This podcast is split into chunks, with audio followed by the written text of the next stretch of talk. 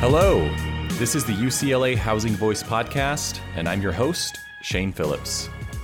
Joining us this week is Professor Peter Ganong of the University of Chicago to talk about the maybe not so complicated relationship between land use regulations, housing supply, household migration, and the convergence of per capita incomes between poor states and rich states. Also, shark repellent. Prior to about 1980, income gaps between poor states and rich states had been consistently shrinking, in large part due to the migration of lower wage or lower skill workers toward higher paying metro areas. But as we clamped down on home building over the years in our most productive cities and states, that migration dried up, and now we're at the point where low wage workers are actually leaving high paying places. Net of housing costs, low wage workers are often worse off when they move to places like Los Angeles and New York. And that's a fairly new phenomenon with troubling implications for access to opportunity and income inequality. And we're going to dig into that. One thing to note at one point, the name of Anita Summers is mentioned, and that's a reference to the Wharton School's Residential Land Use Regulatory Index, which she helped create. Just know that when you hear her name, it is in reference to that index. The Housing Voice podcast is a production of the UCLA Lewis Center for Regional Policy Studies with production support from Claudia Bustamante and Jason Suteja. As always, feedback and show ideas can go to me at shanephillips at ucla.edu, and we would love to have your support in the form of a five star rating or a review. Let's get to our conversation with Professor Peter Ganong. Peter Ganong is an associate professor of economics at the University of Chicago Harris School of Public Policy, and he's here with us today to talk about land use regulation, migration, and regional income convergence, which we'll define momentarily. Peter, welcome to the Housing Voice podcast. Thanks. I'm so excited to be here. And Mike Manville is my co host today. Hey, Mike. Hey, guys. Good to see you both.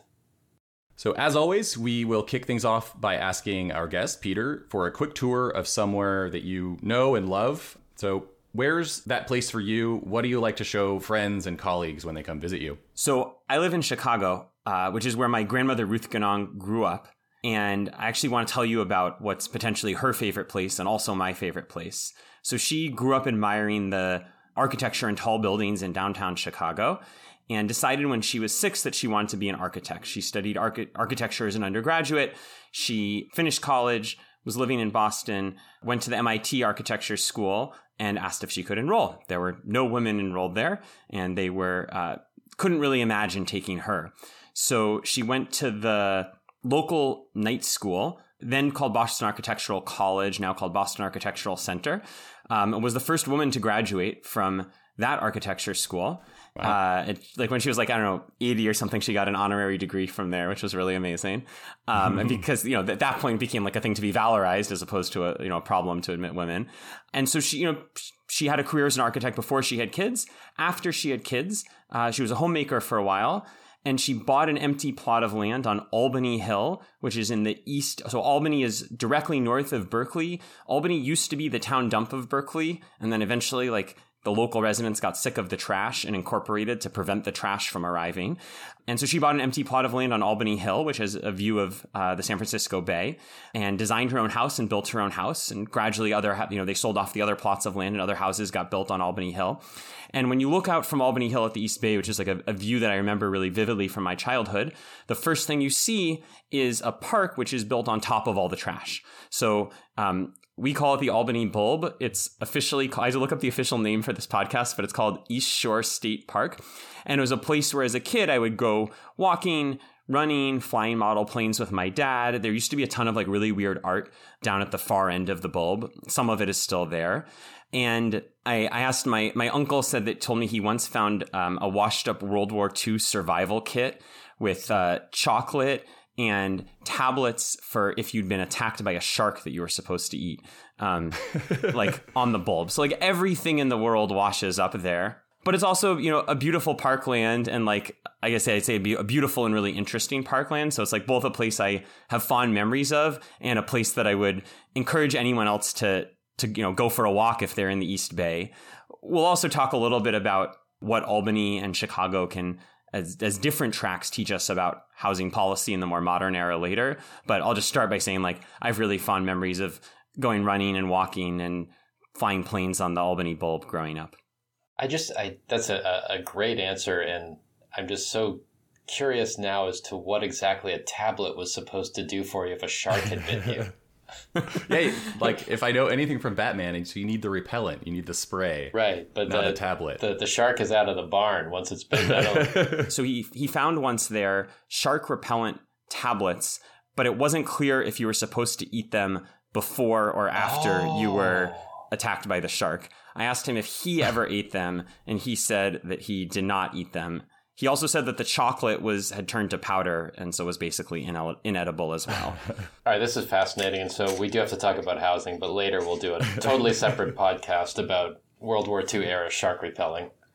Well, and I do feel like having been to Chicago uh, a few times, it it sort of has a reputation architecturally um, is much beloved, and I'm not surprised that it inspired your grandmother to want to become an architect. I think it's probably done that for a lot of people.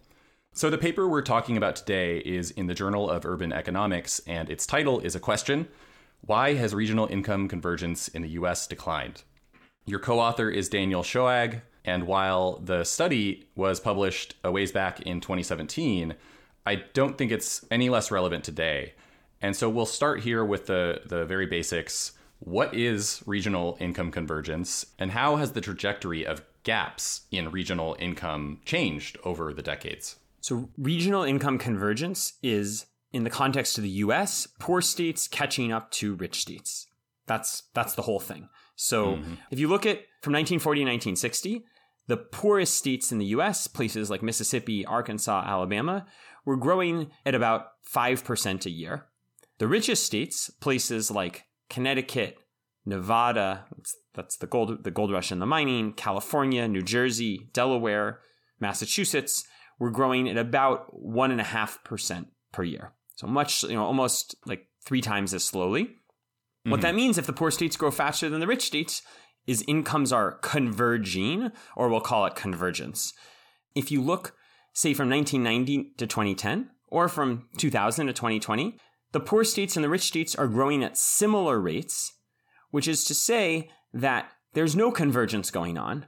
The poor places are not catching up to the rich places anymore. And mm. the key fact that grabbed us when trying to understand why regional income convergence had slowed down is there's another change that happened simultaneously in US history, which is that between 1940 and 1960 or 20 other, you know, 20 year window in the most of the 20th century, people were moving on net from poor states to rich states. So the rich states had a lot of population growth. The poor states did not. The poor states sometimes would have even negative growth, so people moving out on net. And that's a force which, in an economic model, can help poor places to catch up with rich places, people moving from the poor places to the rich places. From 1990 to 2010, on net, people were not moving from the poor places to the rich places. So those places had equal population growth. And this is a puzzle from the perspective of a, you know, first year graduate student, as I was when I started working on this paper, like, why won't people move from poorer places to richer places? There has to be something else or some other set of forces that are offsetting the basic economic incentive to migrate. And so that was sort of the, the jumping off point for this paper is that we had an engine of regional convergence in incomes and also an engine of personal economic mobility, moving from poor places to rich places. And that engine sputtered to a stop starting around 1980. And I think that's probably a lot of what we'll talk about um, in the rest of mm. our time together today. Yeah, and we'll get to the the why here in a few moments, but you know, this might go without saying, but I think we should say it. Why should we care or be concerned about this reduction in regional income convergence? Like what what makes this a bad thing or is it a bad thing? I think that you should care most about economic opportunity for people and I don't think inherently that we want incomes to be equal across space or want incomes to be unequal across space. I think there's both good and bad reasons for regional inequality. I think you should be focused most on what are the consequences of not being able to move to a rich place as a sort as an engine of personal economic mobility. And then somewhat relatedly, what are the sort of efficiency consequences, or, you know, like I think Enrico Moretti would call this the GDP consequences of not being able to to move freely to the the places that offer the most economic opportunity.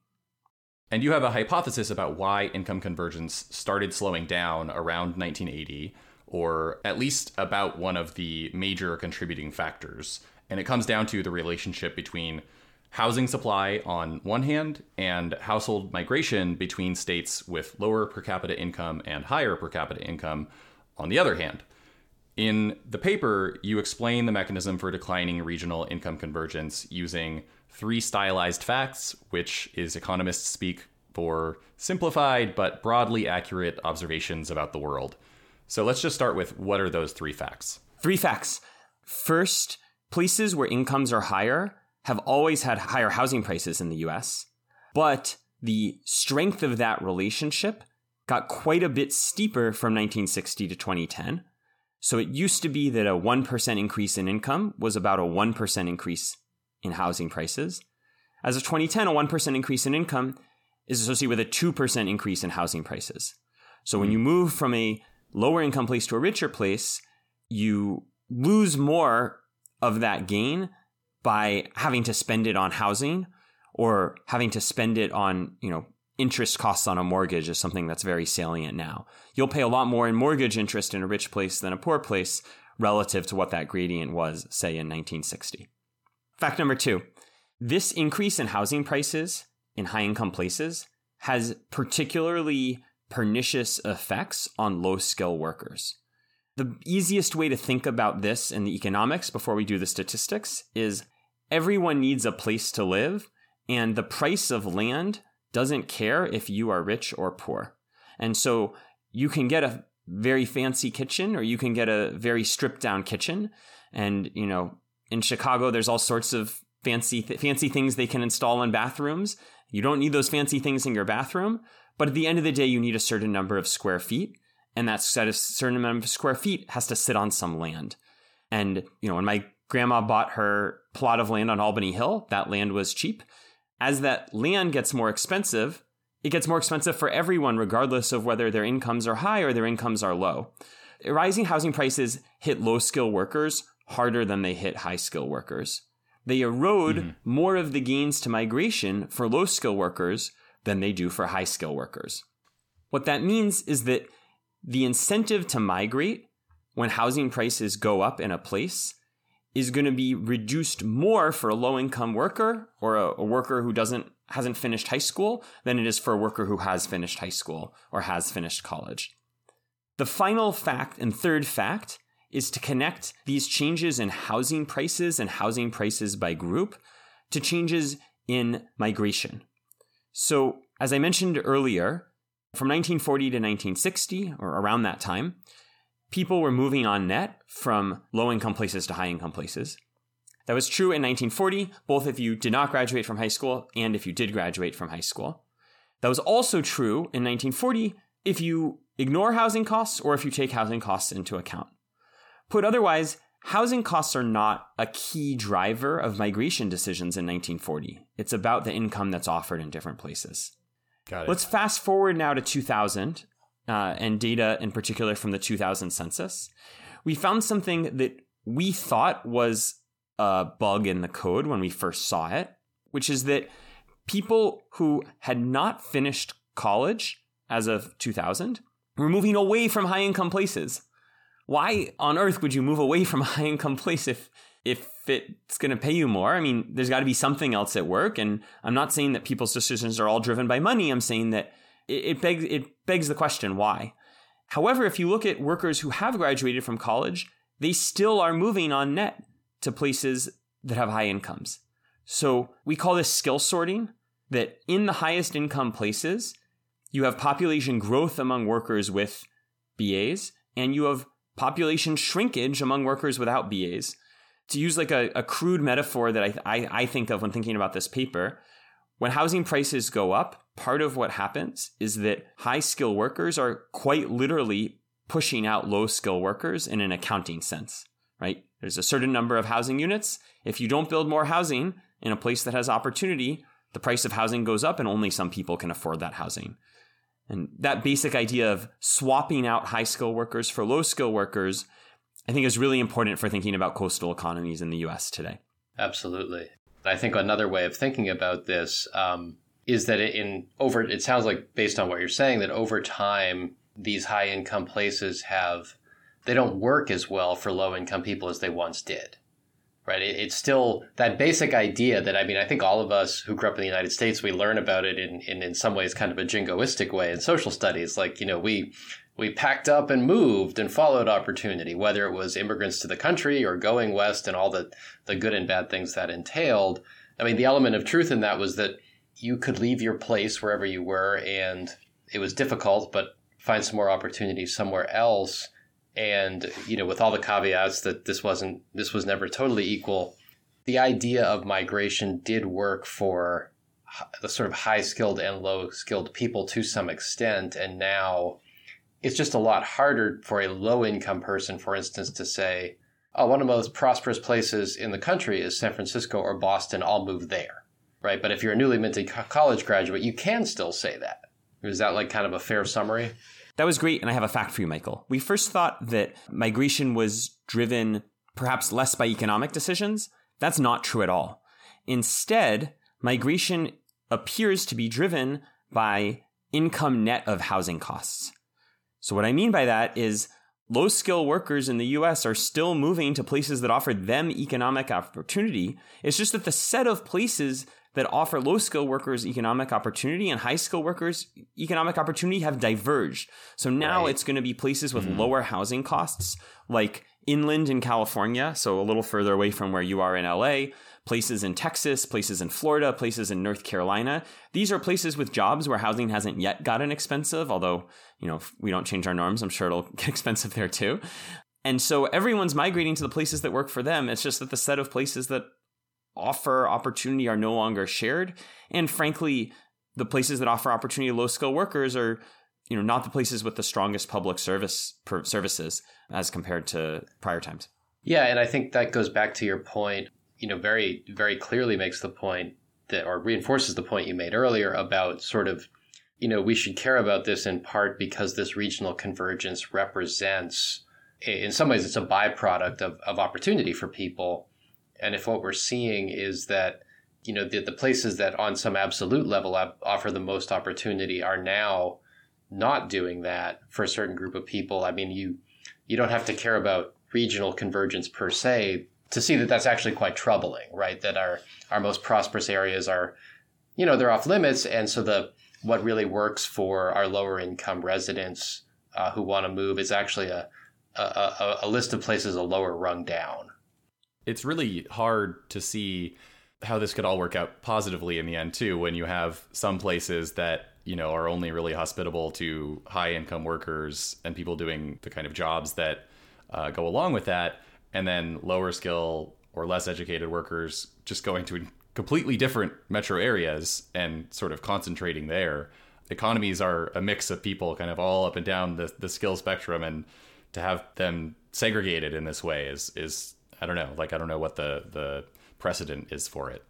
You did bring up this point about how lower skill, lower wage workers they just spend a larger share of their income on housing, and ha- and so even you know a, a flat 10%, 30% increase in housing costs is going to necessarily affect someone more if they're already paying half of their income on rent versus someone who's paying a quarter of their income yep. on rent. And this is something that's that seems really obvious and it's it's obvious when you think about it in in retrospect but i hadn't really thought about it in exactly those terms um, and it does kind of just illustrate how the after housing income is really important here and you know again if you're paying half your income on rent and over a 10 year period rent goes up 50% and your wages don't, now you're paying 75% of your income on rent, right? Like that's that's a huge huge difference, it's a huge burden. I think the basic point I would just say is, you know, it's not a mm-hmm. coincidence mm-hmm. that a lot of these expensive cities have a lot of homelessness. You know, yeah. that's that's a natural a natural outcome of a system that's designed to not produce new housing. So as I mentioned at the top, I think one of the main contributions of the paper is not just to identify this decline in income convergence, but to ascribe some of that phenomenon to restrictive land use regulations. and more directly to the limited housing construction that results from those regulations. Before, in most places, housing supply was more elastic, meaning housing production was able to increase sufficiently or, or more sufficiently, at least, in response to rising demand and rising incomes. Afterward, you know, say post 1970, 1980, various restrictions made the housing supply less elastic. It was harder to build homes. And since rising demand requires some kind of outlet, it went to higher prices instead. I want to point something out here because it might seem counterintuitive. One might think that allowing lots of new housing would increase income divergence, by which I mean, you know, increasing the gap between regional per capita incomes. And the reason is because new housing is generally affordable only to people earning more than the median household income. New things just generally are more expensive than old things, so that's pretty much unavoidable.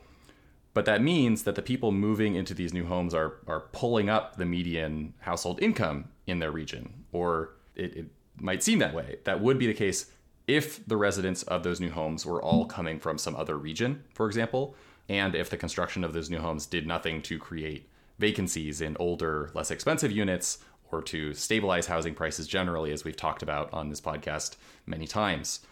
Mike might want to chime in on this too, but I think it would be helpful if you could talk more about, or, or let's get into, how the responsiveness of housing supply to increasing demand and household migration and regional income convergence all come together. What are the different elements of that process or the, the links in the chain that lead us from building housing that's relatively expensive to an outcome where the income gaps are actually shrinking between these high income and low income states? Great. So I think there are times in economics when things are complicated, and I think there are times when things are simple.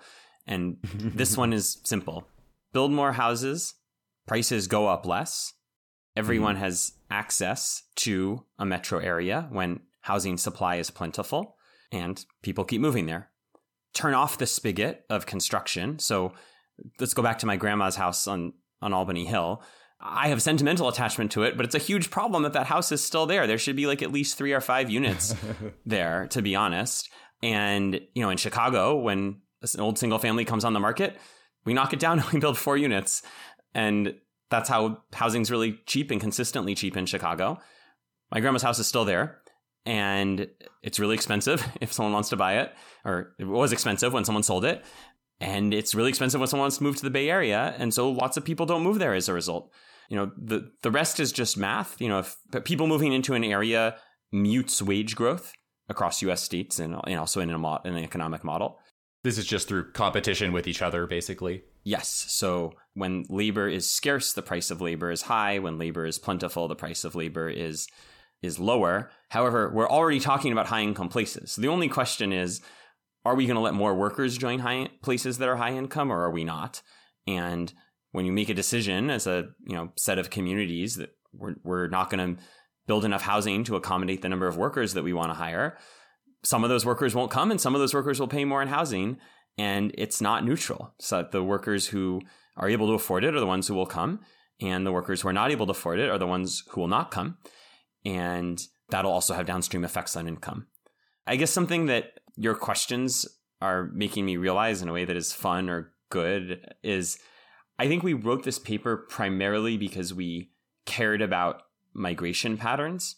And I almost feel like if we were to write this paper again today, we would have written a paper primarily about migration patterns for workers and housing prices. And then we would have said at the end, oh, yeah, by the way, this has implications for regional income convergence. But I think your questions are helping me to, un- you know, we started with a puzzle and then in some sense we, you end up with this path dependence where you don't rewrite the paper to the thing you care about the most. But mm-hmm. this conversation is helping me to appreciate the thing I think I I care about the most, and I think you should care about the most is really the you know the different the availability of opportunity and the availability of opportunity, particularly th- across regions and through housing. Um, and so income convergence is the last step, but it's like not the most important part of the chain. The most important part is housing supply and then broad economic opportunity that is created by housing supply. Right. The the income convergence is sort of a an output or a metric, a way of measuring, you know, the effectiveness of of offering people opportunity and so forth. But it's not the thing itself that you're really directly concerned with. I think that the three of us should write a letter to the editor of the Journal of Economic Urban Economics asking if we could change the title of the paper and just say, you know, like we realize talking on a podcast that we have a better title. Like, can we retitle the paper ex post? we'll see what they say. Yeah, my my strong prior is that that won't really be honored, but it's worth. have you ever about. tried, Michael? If you haven't I tried, I never have. It's true, I never have. I really have no basis for that other than my intuition, and that that has led me astray more than once. Um, I just to just to add on that answer, which I think is great. I mean, uh, the regional income convergence is. I mean, it sounds to me like it was, you know, it was the puzzle that got you initially interested, right? I mean, and that's, and it's a legitimate puzzle because I think when you look at it, what you're saying to yourself in some ways is, well, what's, what's interfering with uh, essentially the supply and demand of labor across these places from balancing out a little bit? And it turns out, as as your grandmother's house illustrates very well, it's the supply and demand of housing. And you know, we we we beat this point to death on this podcast, but it's just another great example. You know that this perception people have, which I think is understandable, which is that when you do build housing, the new housing is expensive, and how can that possibly help affordability and so forth? But just that there really are, you know, we've said it a hundred times. There's there's two ways a region can produce kind of expensive housing, right? Is one is that it can build new housing, and because it's new, it's going to be expensive. And the other is it can choose not, if it's growing, to build new housing, and then it will turn all its old housing into expensive housing. Um, and that's a disastrous outcome because if you're going to have lower income people live in your region, they really rely on that older housing stock. And, you know, what's happened in, in Los Angeles and San Francisco is like housing units that are really pretty dumpy in a lot of ways now rent or sell for just astronomical prices. And I just think about my own experience moving to Los Angeles 20 years ago. I lived in a, you know, rent stabilized dingbat in Mar Vista for not much money. And I, out of curiosity, looked up its rent recently and it's, it's gone up like 50% in real terms. I mean, that an entry level, a, a grad student moving to Los Angeles can't live in that place anymore. Mm-hmm. What Sheen? One other way to answer your question, and I bet we can after the show or in the show notes put a quantitative version of the statement, is that in Chicago, much of the housing stock is new and has been built in the last thirty years, and you know it's increasing, you know, both square feet per unit and number of units. Whereas, you know, if you look at somewhere like you know where where my dad grew up, the housing stock's really really old, and so even mm-hmm. though on a one off basis, you know, you might I think there's a real political challenge around new construction, which is that it's shiny and it's selling for more than the cost of the other houses in the neighborhood. Like at the end of the day, Chicago is filled with new construction, and uh, LA and San Francisco are not. And housing is a lot cheaper in Chicago. So, mm-hmm. and we're talking about housing here, but uh, you know, in the paper, you are careful to note that housing regulations and prices don't explain all or even necessarily most of the decline in income convergence between states since 1980. This may be outside your wheelhouse as an economist. I don't know exactly what you're specializing in these days. It's certainly outside of the scope of our show, but I do think it's important to make that point clearly. This is not all about housing. So we don't have to dwell on this for long, but what else should we know about income convergence so we don't fall into the trap of thinking this is solely a story about housing and land use? So I would just draw a small distinction. We do find that regulation explains most of the changes, or more than half of the changes in income convergence, the way the the regressions in the paper are set up. It's not particularly transparent on this point, and so again, hopefully we can ask for a revision on the paper. But there are a lot of other important forces that are shaping regional inequality. And the sort of most important one I would highlight, which was there in many papers before we wrote this one, is what's called skill biased technological change, which is like a kind of alphabet soup mouthful, but basically means wages have been growing for college educated workers faster than workers who haven't gone to college mm. and particularly growing faster in these metros. And so that faster wage growth we don't think of as being primarily caused by something about housing. We think about that as being something changed in terms of technology and or the institutions in the labor market such that wages have been rising faster for college educated workers than non-college educated workers that's not a housing story. That's something else. Something else in the economy. Mm-hmm. I want to add one small detail, which is that during the worst of the pandemic, this pattern actually reversed, and we saw substantial wage growth at the bottom, faster than the wage growth at the top. Economists are still trying to understand where that faster wage growth at the bottom came from. I don't think we understand yet. But the general pattern for the last 40 years has been that college educated workers have had faster wage growth. And that's another thing, given where college educated workers tend to be clustered, as we talked about, that will affect the regional distribution of income as well. One of the things we've talked about on this show with a number of our guests is just that the circumstantial evidence at this point that regulation is a, a big culprit in our, our failure to build housing in our expensive cities is quite large. But that almost everyone who comes on and talks about this, one of the first things they say is, well, measuring regulation is really hard, you know, because local governments have so many different ways they can conceivably me- uh, regulate housing. And so pinning it down, lots of different ways uh, that have been employed by different researchers through different indices and, and different measurements of housing supply. But I, one thing that makes your paper stand out to me is that you're able to put together not just a measurement of regulation, but a measurement of regulation that actually goes back quite a number of years. So it's quite novel. And to me, it's quite persuasive. And so uh, I'd love to have you just talk a little bit about how you guys came up with this measure. Well, first of all, of course, what the measure is, why it seemed right to you, and, and what exactly you did to kind of build it. That's a great question, Mike. So the key challenge, as you mentioned, is regulation is hard to measure, and it's especially hard to measure going back in time. And the sort of best measures of the way we do it is is extraordinarily crude, and I really hope a graduate student right now is working to improve on this. Is just doing word counts in court cases. So we count phrases like land use or zoning. You can see that there's been a lot more litigation about land use and zoning in recent years than in prior years. And the way that we convinced ourselves that it wasn't total garbage is by comparing to this famous survey done at the University of Pennsylvania at the Wharton School, where they basically asked uh, land use and zoning officials how stringent is how hard is it to build where you live. And so what we did was we for 2005 correlated how much are there's there litigation about land use and zoning with what did these city planners tell Anita Anita Summers. That had a strong positive correlation. And that helped us to feel maybe we can use this to learn not just about 2005, but also about earlier, going back further in time. And so these search terms are crude. I really hope someone does better soon.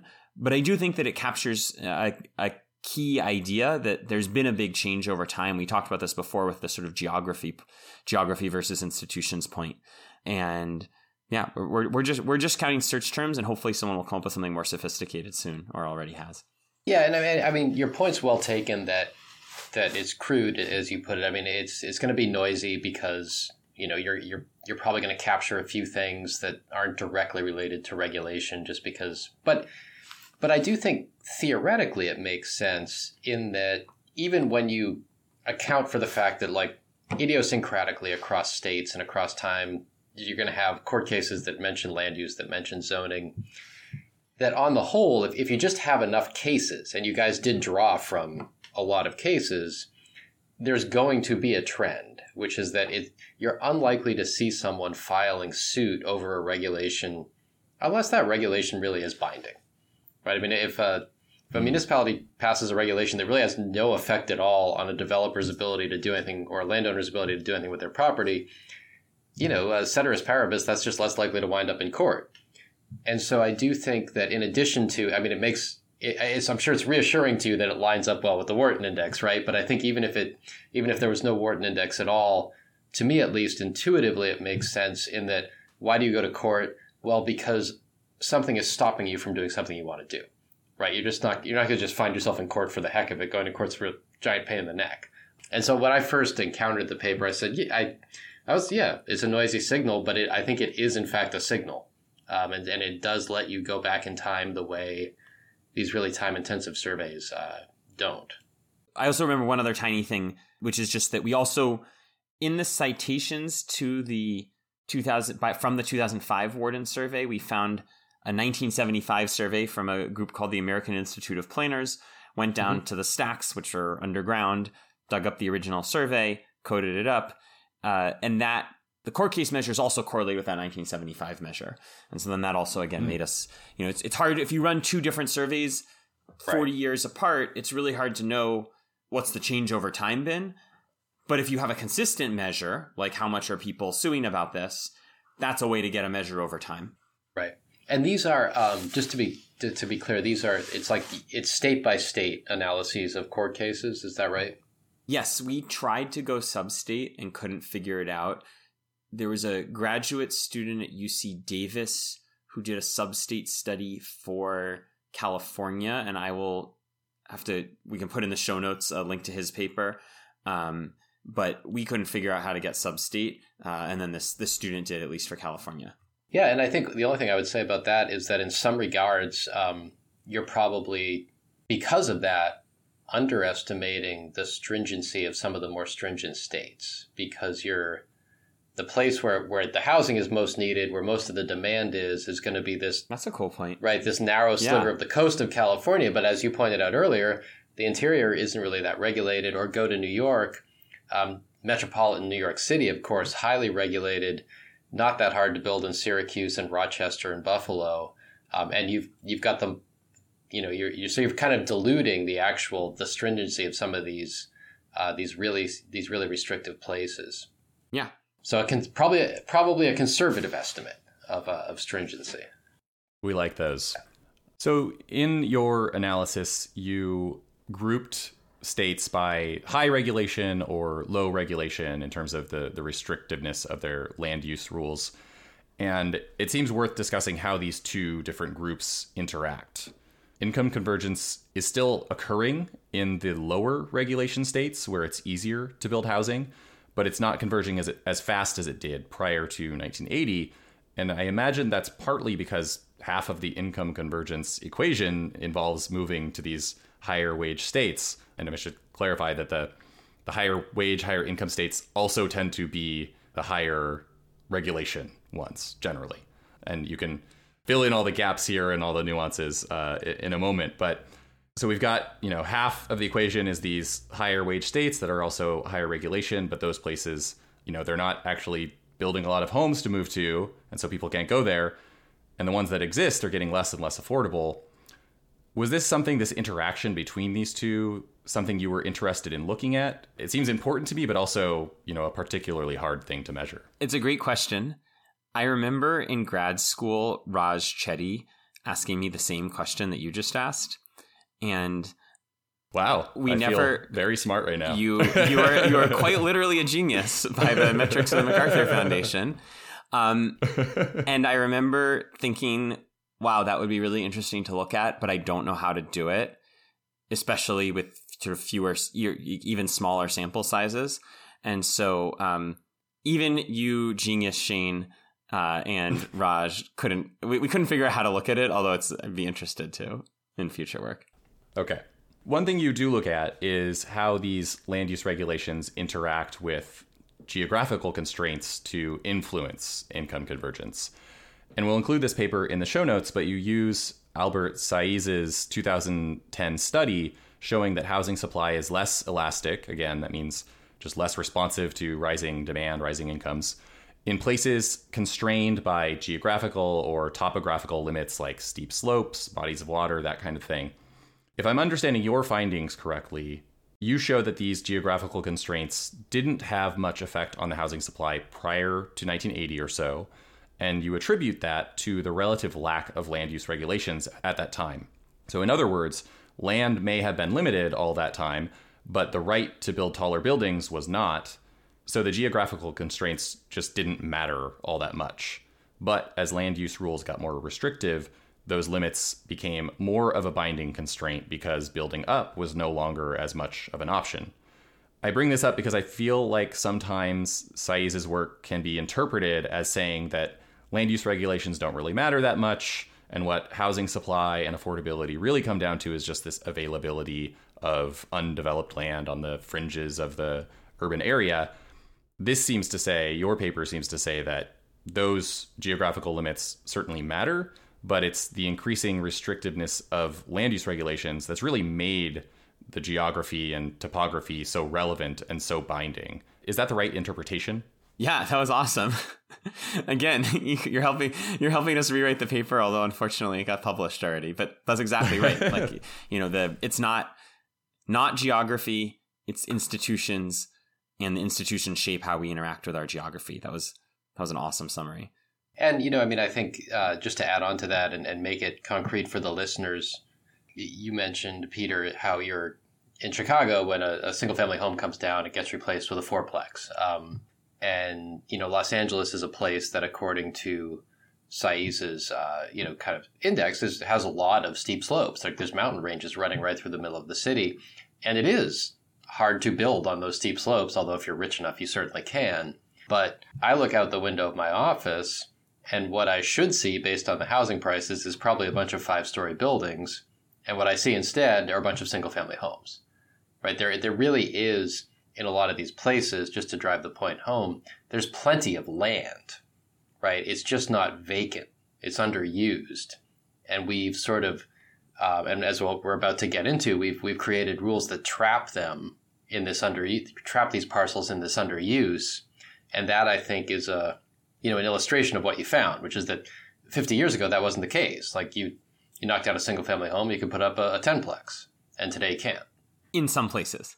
Yeah, yeah, in some places, right? It's, it's, you know, but it's yeah. it's interesting. Like different different regions have taken some have basically taken an approach of stasis of we want to stay the same, and others have taken an approach of we want to embrace the growth. And you know, That's there's right. the awkwardness of the shiny building, but then there's the benefits of the cheap housing, or at least cheaper, yeah. much cheaper housing. And and you know this now we're getting a little bit off, but I can't help but editorialize. It's just that the awkwardness of the shiny building really doesn't last that long, right? That almost any place you go, I mean, you could be walking down the street and someone could point at a building and be like, you know, when we built that, like everybody hated it.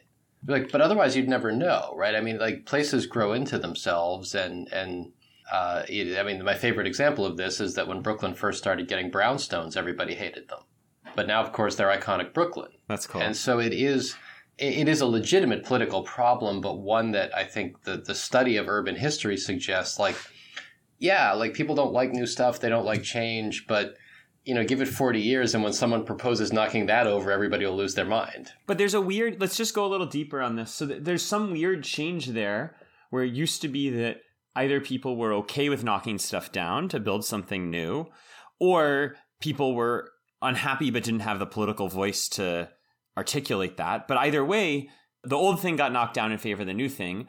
Whereas now, you know, people who want things to stay the same, not in an economic sense, but just in a built right. environment sense, somehow those arguments are are, are winning out. Um, and like you know, even in my neighborhood, I'm just thinking about like you know, there was a, a grocery store closed, and you know, we got 50 units. I was jumping up and down for joy, but a bunch of people were mad that there were 50 units being put there, and it took a lot of persuasion and you know, I don't know. I, I, hope that more people, more places become like Chicago as opposed to Chicago becomes more like the other places. Oh, and, me too. And I think this is actually probably a, a, pretty good segue into what we're about to talk about. You know, with with your your measurement of regulation. But you know, we've had people on the podcast, and and certainly there's a lot of writing and planning history about how you know, to your point, it's uh, there was a combination of both. Like you know, people not being maybe as upset, but also not having the power and a series of changes, legislative and judicial, in the 70s, just uh, gave folks who who were upset by change a little bit more, a few more tools. And I think also it is fair to say that there was some overreach in the 60s that really fueled that fire, right, with urban renewal and things like that. And I think a lot of that, the reaction was misdirected and, and, and the pendulum swung a little too far. But you look back on some of the things that happened and you can say, okay, yeah, like I could I could see where you'd want some more restrictions on development. Right. It didn't just come out of nowhere. Yeah. There's there's a particular irony in that. So a lot of ha- a lot of the like environmental regulations came out of the Bay Area, and my grandma was one of the like original activists in Save the Bay, and like has you know told us stories about like driving up to Sacramento and waiting for such a long time to testify. And to be clear, I also want to save the Bay. You know, I really like the Bay based on our prior conversation, but at the same time, it's like it's really hard to get the balance right. And so now, in in certain ways, I think that like this research suggests that um, we might have overshot on that dimension. Yeah, and I'll I'll just make one last comment about this, which is you know that your grandma's story illustrates another real curiosity that I think historians have investigated and, and could be studied more, which is just that this general sense of this general perp agenda uh, that involves a lot of great purposes, stopping pollution, you know, saving the bay and things like that, became, and it, it didn't necessarily have to become this, but it did become sort of inextricably bound to an idea of stopping new housing. And so you do have this very strange dynamic where, uh, you know, in San Francisco, in Boston, you know, places that became sort of the bulwarks of American liberalism, you run down this list of goals. And, you know, someone like me is like, yeah, check, I'm on board, I'm on board. And then it's like no infill housing. And you're like, wait, wait, what a minute. Um, but that is what we live with. And I think it is sort of a, an idiosyncrasy of kind of the, the trajectory of American liberalism that on the coast we now pay the price for. Can I add one more thing? I know that we're we're going deeper, but I hope that's that's good. So the legacy of um, George Stigler, who was a University of Chicago economist who was a critic of lots of government regulation, was basically ringing through my mind when you were talking about how we think about in, environmental regulation. And Stigler's point, or one of Stigler's points, is that pretty much all regulations start out with good intentions, and sometimes they can get captured by insiders who benefit. And so, you know, one way to think of it is that, oh, it's just a mistake. We didn't know what we were doing. A different way to think about it is that current homeowners have a strong incentive to take a save the bay bandwagon, which might be about like not dumping more trash in the bay, and reappropriate it or reinterpret it as, you know, what you described, Mike, as like no new infill housing. You know, that's not is that helping the bay? Is that hurting the bay? Like, not really clear, but like anytime that there's regulation, there there will be incumbents who want to come in and take advantage of it. Yeah. And a different way to think about this movement is that it basically saw an op- saw an opportunity and ran and ran with it in ways that perhaps were never intended. Yeah, absolutely. And and I mean, I, and, a, and a combination of both in the sense that it's a lot easier to say I'm worried about the health of the wetlands than I don't want any more neighbors. Well, I think we can wrap things up, but this paper was published in 2017 and so I'm, you know, curious if you've if you followed this data at all, if you've seen any change in the trends, positive or negative. And and I know that you you had a question for us as well that you, you wanted to ask. Well, I was hoping we could talk a little about California. So I mean California is, you know, ground zero for the YIMBY movement.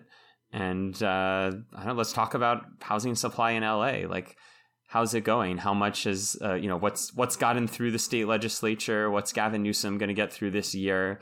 And then what do you think is going to move the needle? As a uh, pundit time. yeah. Well, actually, let me let me uh, let me say one last thing about Peter's paper before before we jump into this because it just occurred to me.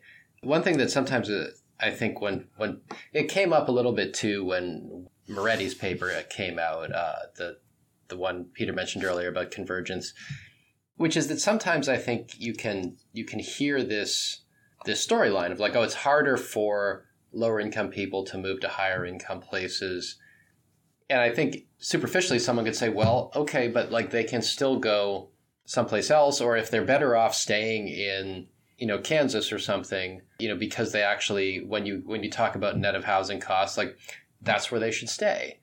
And and I think it's important to point out, Peter's pointed out, I think very eloquently, like no, there, there's there's a lot of good in just personal mobility, right? There, there's a there's positive good in that it you know it, it can help make people better off, but there's just sort of some normative good too in people being able to strike out on their own.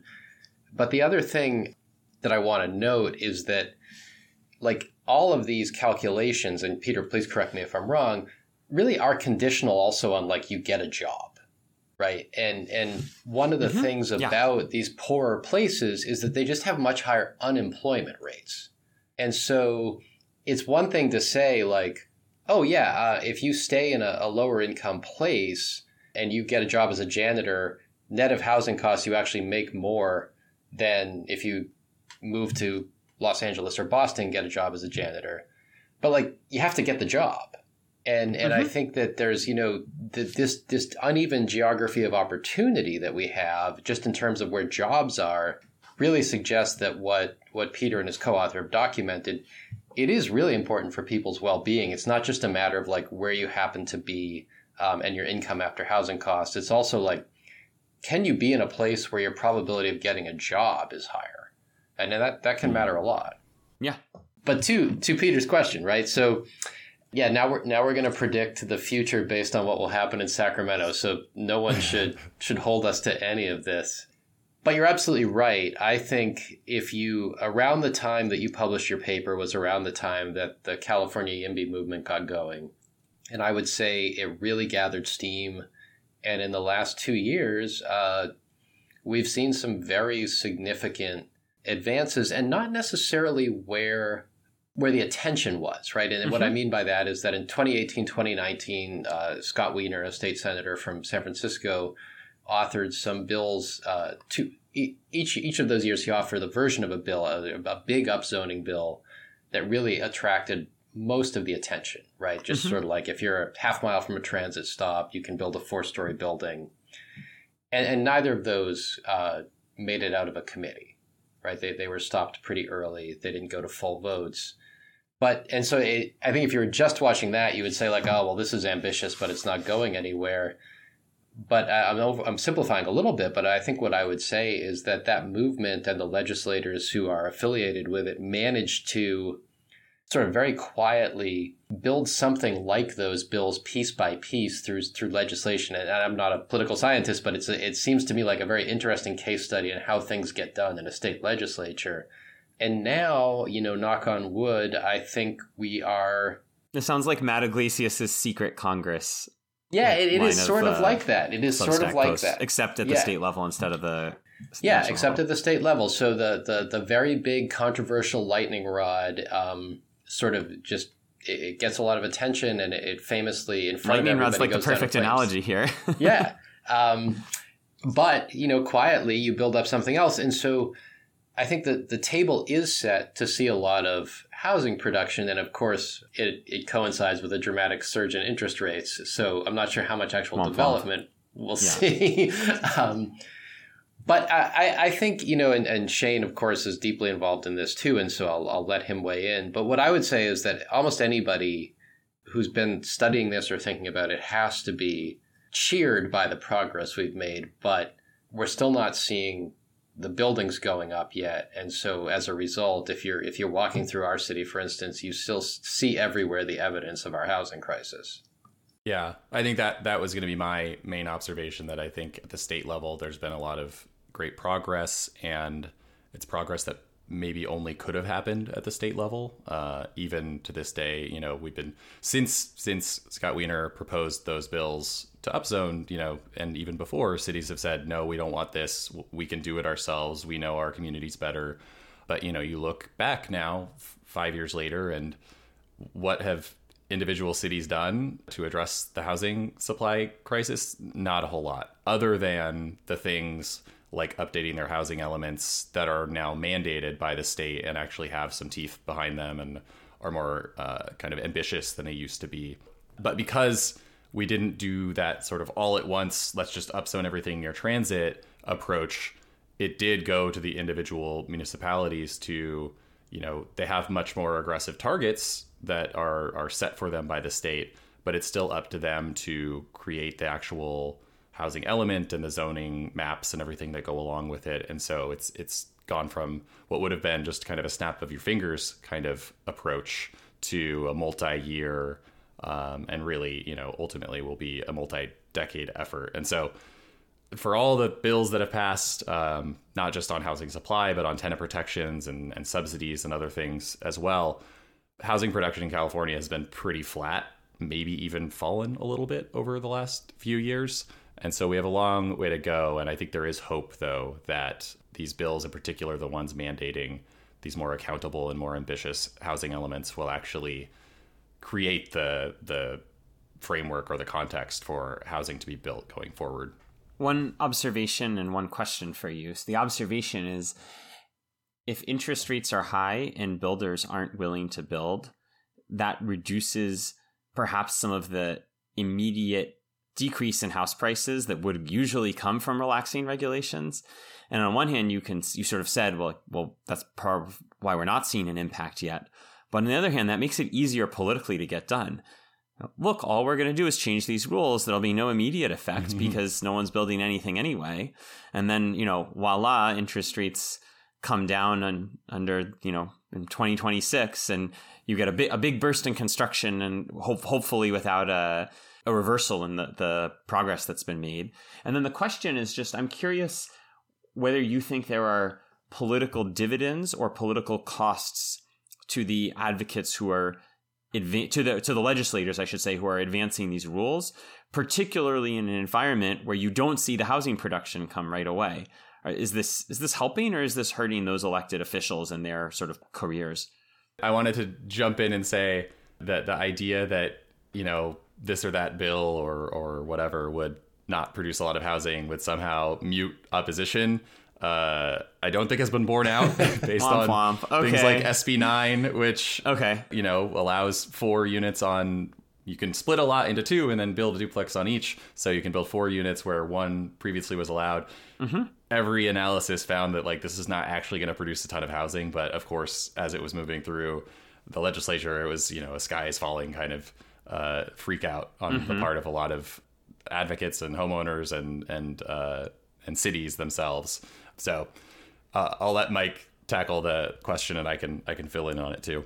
Yeah, I, I, I I, I would add to the what to Shane's comment, which is response to your observation, which is just that you know among the people who are who have really staked out a position as being against or suspicious of development, one hallmark, in my opinion, of their worldview is that they vastly overestimate the amount of development that's happening anyways right i mean you talk to some people in los angeles and san francisco and they're like oh my god all the development and so even if not much gets built, like they'll probably see that one building and be like, "My God, we're under siege." And you know, and I do think in part this is an artifact of, especially in Los Angeles, but even in San Francisco to some extent. In so much of the city is so hard to build in that when you do build, you build very intensively where you build.